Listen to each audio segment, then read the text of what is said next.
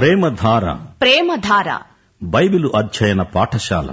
శ్రోతలకు స్వాగతం. సామెతల గ్రంథం. ఇది సామెతల గ్రంథం.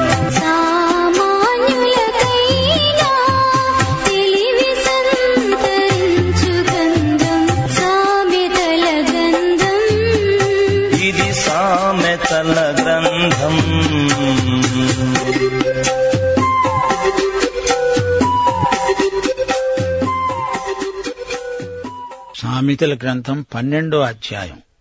ఇది జ్ఞాన విశ్వవిద్యాలయం. అందులో ఒక యువకుడు కొత్తగా చేరాడు ఉపదేశం పొందుతున్నాడు. వివరాలు వినండి. శిక్షను ప్రేమించేవాడు జ్ఞానమును ప్రేమించేవాడు. గద్దింపును అసహ్యించుకునేవాడు పశుప్రాయుడు. విలువల నెరిగిన యువకుడు వాక్యం వినటమే కాదు ఆ ప్రకారం చేయడం గొప్ప క్రమశిక్షణ.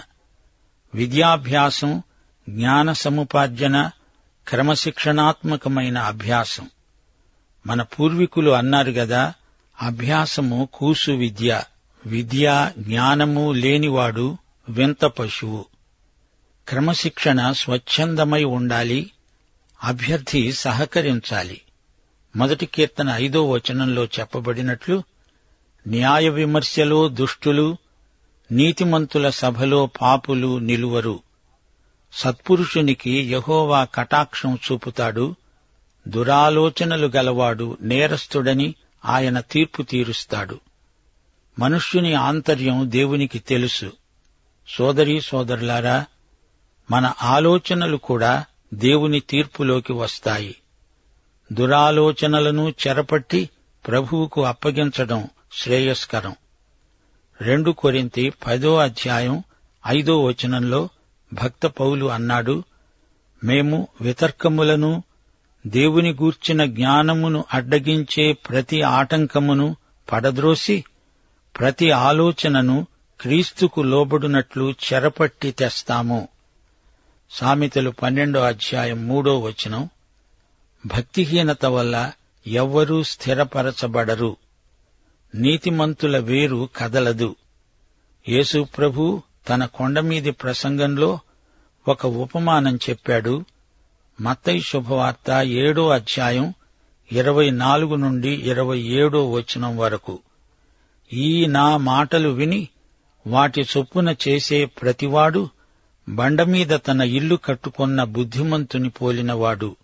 వాన కురిసింది వరదలు వచ్చాయి గాలి విసిరి ఆ ఇంటి మీద కొట్టింది. గాని దాని పునాది బండమీద వేయబడింది. గనుక అది పడలేదు. అయితే బుద్ధిహీనుడు ఇసుక పునాది మీద ఇల్లు కట్టుకున్నాడు. అది కాస్తా కూలి పడింది దాని పాటు గొప్పది. నాలుగో వచనంలో ఈ యువకుడు పెళ్ళాడబోతున్నాడు. ఆ అమ్మాయి ఎలాంటిది? యోగ్యురాలు. తన పెనిమిటికి కిరీటం. సిగ్గు తెచ్చేది అతని ఎముకలకు కుళ్ళు. హవ్వ ఆదాముకు దేవుడిచ్చిన మంచి భార్య. ఆమె భర్తకు కిరీటం. సైతాను మాట విని అలా అయిపోయింది గాని లేకపోతే అతని నెత్తిన కిరీటంలాగా అలంకారప్రాయంగా ఉండేదే. ఒకటి పేతురు మూడో అధ్యాయం ఆరో వచనంలో శారాను గురించిన సాక్ష్యం. శారా అబ్రహామును యజమానుడని పిలుస్తూ అతనికి లోబడి ఉంది. మోషే తల్లి అయిన యోకెబెదు ఆదర్శ మహిళ. కొందరు భార్యలు తమ భర్తల ఎముకలకు కుళ్ళు. యోబు భార్యను చూడండి. ఆమెను మాత్రం సైతాను ఉండనిచ్చాడు. మిగతా కుటుంబ సభ్యులందర్నీ చంపాడు. యోబు భార్యను ప్రయోగించి అతణ్ణి వేధించాలని సైతాను ఉద్దేశ్యం. యజబెలు కూతురు అతల్య అని ఉంది చూచారు. ఆమె భయంకరమైన స్త్రీ తల్లిని మించిన దుష్టురాలు. ఐదు నుండి ఏడో వచనం వరకు నీతిమంతుల తలంపులు న్యాయయుక్తములు. భక్తిహీనులు చెప్పే ఆలోచనలు మోసకరములు. భక్తిహీనుల మాటలు నరహత్య చేయటానికి పొంచి ఉన్నవాని వంటివి. యథార్థవంతుల నోరు వారిని విడిపిస్తుంది భక్తిహీనులు పాడై లేకుండా పోతారు. నీతిమంతుల ఇల్లు నిలుస్తుంది. భక్తిహీనులు అంటే చట్టానికి ఎదురు తిరిగే నేరస్తులు. దేశంలో శాంతి భద్రతలకు భంగం కలిగించే ప్రవర్తన శిక్షార్హమైనది. ఒక్కొక్క మనుష్యుడు తన వివేకము కొలది పొగడబడతాడు కుటిల చిత్తుడు తృణీకరించబడతాడు. గిద్యోను వివేకానికి అతనికి ప్రశంసలు అతని కుమారుడు అభిమెలకు కుటిల చిత్తుడై తృణీకరించబడ్డాడు. ఆహారము లేకపోయినా తనను తాను పొగడుకునేవానికంటే దాసుడు గల అల్పుడు గొప్పవాడు. ఈ సామెత గ్రహించడం కొంచెం కష్టమే. దీని అసలు అర్థమేమిటంటే అతడు బీదవాడే అనుకోండి అతని అక్కరలు తీరుతున్నాయంటే అతడు దాసదాసీ జనముతో ఆడంబరంగా ఉన్నవానికంటే గొప్పవాడని చెప్పవచ్చు. పైకి పటారం లోపల లొటారం. ఇంట్లో ఈగల మోత బయట పల్లకీల మోత. నీతిమంతుడు పశువుల ప్రాణాన్ని దయతో చూస్తాడు. భక్తిహీనుల వాత్సల్యము క్రూరత్వమే. చూచారా? జంతువులను క్రూరంగా హింసించకూడదు చిత్రవధ చేయకూడదు. సోదరీ సోదరులారా మన ప్రభువైన యేసు జంతువుల పట్ల కూడా ఎంతో దయ చూపాడు. ఆయనకు స్వారీ చేయడానికి ఒక గాడిద కావలసి వచ్చింది. అయితే గాడిదను దాని పిల్లను విడదీయడం ఇష్టం లేక ప్రభువు తల్లి గాడిదను పిల్లగాడిదను కూడా తెమ్మన్నాడు. బిలాము అనే కపట ప్రవక్త తానెక్కిన గాడిదను నిర్దాక్షిణ్యంగా చావబాదాడు. పదకొండవ వచనం. తన భూమిని సేద్యపరుచుకునే వానికి ఆహారం సమృద్ధిగా కలుగుతుంది. వ్యర్థమైన వాటిని అనుసరించేవాడు బుద్ధి లేనివాడు. కృషితో నాస్తి దుర్భిక్షం అనగా కృషి చేస్తే కరువు రాదు పంటలు సమృద్ధిగా పండుతాయి. వ్యర్థమైన నిరర్ధకమైన వ్యాసంగాలు మనిషిని తెలివి తక్కువ వ్యక్తిగా మారుస్తాయి. అతడు నిష్ప్రయోజకుడై చివరికి ఏమీ సాధించలేని పరిస్థితిలోకి వస్తాడు. భక్తిహీనులు చెడ్డవారికి దొరికే దోపుడు సొమ్మును అపేక్షిస్తారు. నీతిమంతుల వేరు చిగుర్చుతుంది. పదిహేనో వచనం. మూఢుని మార్గము అతని దృష్టికి సరైనది. జ్ఞానము గలవాడు ఆలోచనను అంగీకరిస్తాడు. గురిగింజ తన క్రింది నలుపును తానెరుగదు. ఎర్రగా బాగానే ఉన్నాను అనుకుంటుంది. నేర్చుకునే మనస్సున్నవాడే జ్ఞాని. ఒక ఆయన అన్నాడట అందరూ నన్ను జ్ఞాని అంటున్నారు సరే. అసలు నేనెందుకు జ్ఞానినో నాకు తెలుసు. నాకేమీ తెలియదు అని గ్రహించిన జ్ఞానిని ఈ ఊళ్ళో నేనొక్కణ్ణే. రెహబాము సొలమోను కుమారుడు గడుగ్గాయి. ఒకరి ఆలోచనను అంగీకరించే బుద్ధి అతనికి లేదు. అందుకే అతడు అపజయం చేత జాతికి అవమానం తెచ్చిపెట్టాడు. అప్రయోజకుడు. పదిహేడు పద్దెనిమిది వచనాలు సత్యవాద ప్రియుడు నీతిగల మాటలు పలుకుతాడు. కోట సాక్షి మోసపు మాటలు చెబుతాడు. కత్తిపోటు వంటి మాటలు పలికేవారున్నారు. జ్ఞానుల నాలుక ఆరోగ్యదాయకం. మాటలతో మనుషుల సౌశీల్యాన్ని హత్య చేసేవారున్నారు. వారిది బాతా ఖానీ కాదు బాతా ఖూని. మాటలు కటువుగా ఉంటాయి. సూటీ పోటీలు మాట్లాడతారు. గలతీ పత్రికలో భక్త పౌలు అన్నాడు ఐదో అధ్యాయం పదిహేనో వచనం మీరు ఒకనినొకడు కరుచుకొని భక్షించిన ఎడల మీరు ఒకని వలన ఒకడు బొత్తిగా నశించిపోతారేమో జాగ్రత్తగా చూచుకోండి. సోదరుణ్ణి రాక అనగా వ్యర్థుడా అంటే అది నరకానికి తగిన మాట. పంతొమ్మిది నుండి ఇరవై ఒకటో వచనం వరకు నిజమాడే పెదవులు నిత్యము స్థిరమై ఉంటాయి అబద్ధమాడే నాలుక క్షణమాత్రమే ఉంటుంది. అబద్ధాల నాలుక సత్యం పలికే పెదవులు. కీడు కల్పించే వారి హృదయంలో మోసమున్నది. సమాధానపరచడానికి ఆలోచనలు చెప్పేవారు సంతోషభరితులవుతారు. నీతిమంతునికి ఏ ఆపద సంభవించదు. భక్తిహీనులు కీడుతో నిండి ఉంటారు. హృదయంలో మోసం నాలుక మీద విషం హృదయము నిండి ఉన్న దాన్ని బట్టి నోరు మాట్లాడుతుంది. చిన్న నాలుక గొప్ప కీడు చేయగలదు.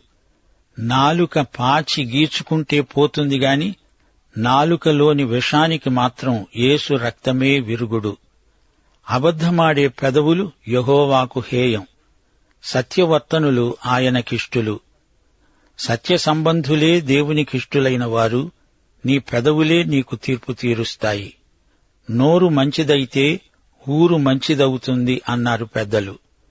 మాటలు చేతలు అన్నీ ప్రభువుకు సమర్పించటం శ్రేయోదాయకం.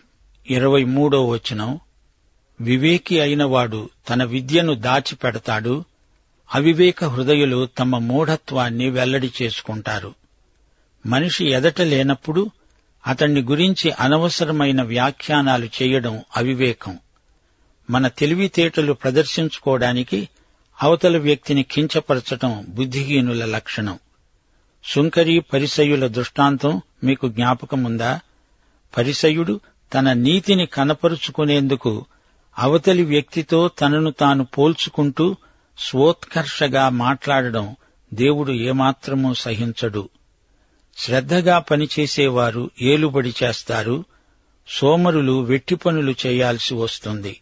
అవును కష్టించి పనిచేసే దేవుని బిడ్డలు వెట్టి పనులు కాదు గొప్ప పనులు చేస్తారు. నిత్యత్వంలో యేసు ప్రభువుతో పరిపాలన చేస్తారు. అది నీతి నివసించే రాజ్యం. ఇరవై ఐదో వచనం. ఒకని హృదయములోని విచారము వానిని కుంగదీస్తుంది. దయగల మాట వానిని సంతోషపెడుతుంది. యోబు గ్రంథం ఆరో అధ్యాయం ఇరవై ఐదో వచనం. యథార్థమైన మాటలు ఎంతో బలమైనవి. సరైన మాటలు సరైన సమయంలో మనసుకు ఎంతో ఆదరణ కలిగిస్తాయి. అసలే కృంగిపోయి ఉన్న వారిని నిరుత్సాహపరచకూడదు.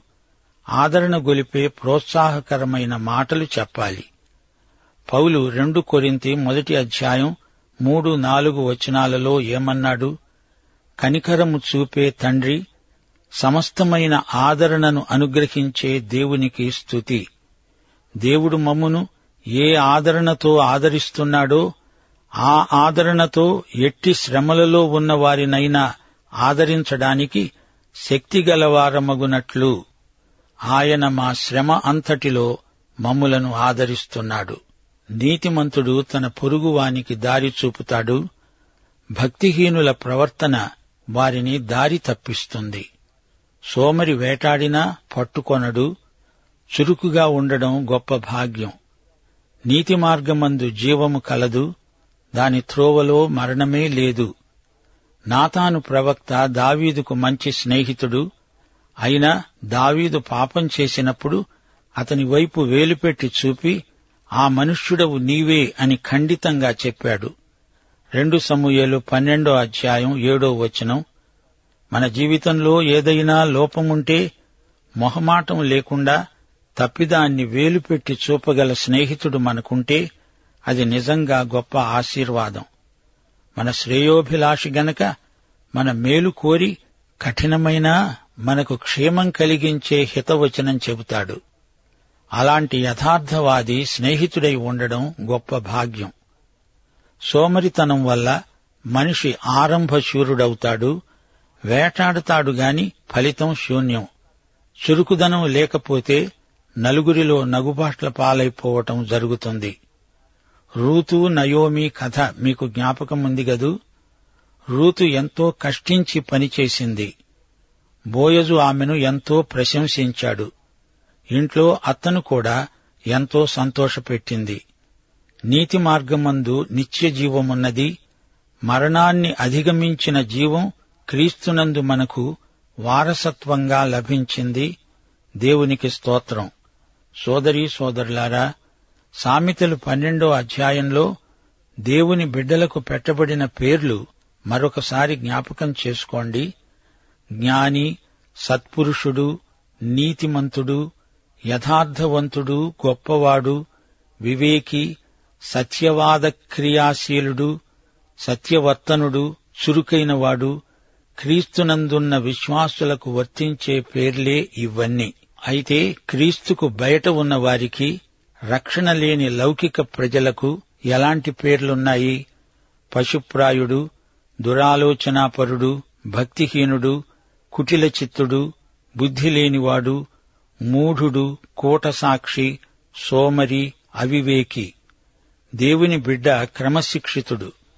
ఎల్లప్పుడూ నేర్చుకోవాలని తాపత్రయపడతాడు. అదే అతనిలో ఉన్న ప్రత్యేకత. క్రమశిక్షణ ద్వారా జ్ఞాని యొక్క సౌశీల్యం మెరుగవుతుంది. నీతిమంతుని నోట విమోచనాత్మకమైన మంచి మాటలు ఎల్లప్పుడూ వెలువడుతాయి. ఆరో వచనం దుర్మార్గుల మాటలు అపాయకరమైనవి అవి ఉరిలాంటివి. నీతిమంతుల మాటలు న్యాయయుక్తమైనవి. ఐదో వచనం నీతిమంతుల ఆలోచనలు మాటలు దేవుని సౌశీల్యాన్ని దేవుని న్యాయాన్ని వ్యక్తం చేస్తాయి. భక్తిహీనుడి జీవితమంతా అపజయమే. నీతిమంతుని పెదవులపై ఉపదేశం నిలిచి ఉంటుంది. అతని నోటి ఫలం అనగా జిహ్వా ఫలం అతని ఆత్మకు ఎంతో తృప్తి. అతని నోటి ఫలం చేత ఇతరులకు కూడా ఎంతో మేలు. విశ్వాసఘాతకులకు నాశనమే గతి. గాయపడిన మనస్సులకు జ్ఞాని మాటలు ఆరోగ్యదాయకమైనవి. అబద్ధాలు ప్రాణాంతకమైనవి. సైతాను అబద్ధాలకు అబద్ధికులకు జనకుడు. విశ్వాసులపై అపనిందలు ప్రచారం చేయడంలో సైతాను నేర్పరి వంచకుడు. అబద్ధికులకు పరలోకంలో చోటు ఉండదు. అబద్ధాలు ప్రజలలో అశాంతిని అలజడిని కలిగిస్తాయి. ప్రజలు అబద్ధాలను నమ్మి మూక ఉమ్మడిగా నశిస్తారు. అబద్ధం చెప్పటమే కాదు కొందరు అబద్ధాన్ని జీవిస్తారు. వేషధారులు. ఇరవై ఐదో వచనం ప్రకారం దయగల సత్యవాక్కు కృంగిపోయిన వారికి ఎంతో ఆదరణ.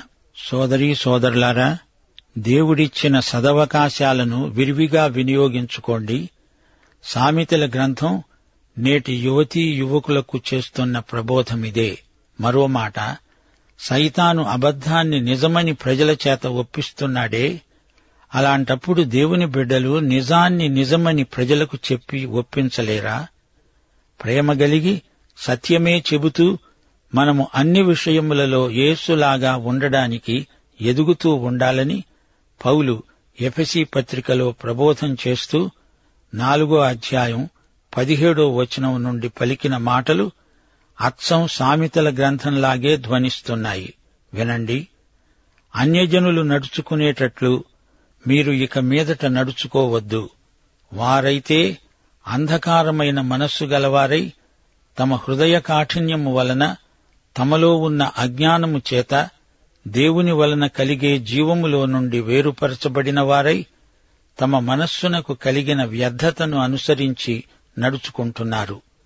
వారు సిగ్గులేని వారై ఉండి నానావిధమైన అపవిత్రతను అత్యాశతో జరిగించటానికి తమను తామే కాముకత్వానికి అప్పగించుకున్నారు.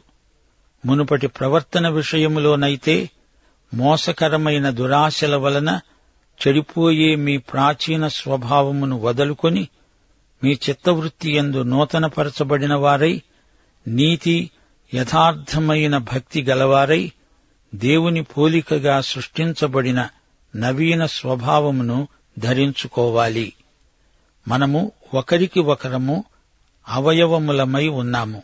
గనుక మీరు అబద్ధమాడడం మాని ప్రతివాడు తన పొరుగువానితో సత్యమే మాట్లాడాలి. కోపపడండి గాని పాపము చేయకండి. సూర్యుడు అస్తమించే వరకు మీ కోపము నిలిచి ఉండకూడదు. అపవాదికి చోటియకండి దొంగిలేవాడు ఇక మీదట దొంగిలక అక్కరగలవానికి పంచిపెట్టడానికి వీలు కలిగే నిమిత్తము తన చేతులతో మంచి పని చేస్తూ కష్టపడాలి. వినేవానికి మేలు కలిగేటట్లు అవసరాన్ని బట్టి క్షేమాభివృద్ధికరమైన అనుకూల వచనమే పలకండి గాని దుర్భాష ఏదైనా మీ నోట రానియకండి దేవుని పరిశుద్ధాత్మను దుఃఖపరచకండి. విమోచన దినము వరకు ఆయన యందు మీరు ముద్రించబడి ఉన్నారు. సమస్తమైన ద్వేషము కోపము క్రోధము అల్లరి దూషణ సకలమైన దుష్టత్వము మీరు విసర్జించండి. ఒకరి ఎడల ఒకరు దయగలిగి కరుణాహృదయులై క్రీస్తునందు దేవుడు మిమ్ములను క్షమించిన ప్రకారము మీరును ఒకరిని ఒకరు క్షమించండి. సోదరీ సోదరులారా సామెతల గ్రంథంలోని జ్ఞానోక్తుల సారాంశ సందేశం ఇదే. విశ్వాసి ప్రవర్తన అన్యులకు భిన్నంగా ఉండాలి. ప్రత్యేకతను విశ్వాసులు ఎట్టి పరిస్థితిలోనూ కోల్పోకూడదు. భక్తిహీనుల వలె బ్రతకకూడదు. విశ్వాసి క్రీస్తుతో నడుస్తూ క్రీస్తు గుణాలను లక్షణాలను అనుదినము అలవరుచుకుంటూ ఉండాలి. ప్రాచీన పురుషుణ్ణి విడిచిపెట్టాలి. చిత్తవృత్తి ఎందు దినదినము నూతనపరచబడుతూ ఉండాలి. నూతన పురుషుణ్ణి ధరించుకోవాలి. బయట ఎన్ని వేషాలు వేసి ఏం ప్రయోజనమూ ఉండదు. అంతరంగం మారాలి. ఈ కొత్త స్వభావం ఇచ్చేవాడు యేసు ప్రభువే. రెండు కొరింతి ఐదో అధ్యాయం పదిహేడో వచనంలో భక్త పౌలు అన్నాడు ఎవడైనను క్రీస్తునందున్న ఎడల అతడు నూతన సృష్టి సమస్తము కొత్తవే అవుతాయి. ప్రభు అయిన యేసుక్రీస్తు వారి కృప తండ్రి అయిన దేవుని ప్రేమ పరిశుద్ధాత్మ యొక్క అన్యోన్య సహవాసము మనకు సదాకాలము తోడై ఉండునుగాక. ఆమెన్.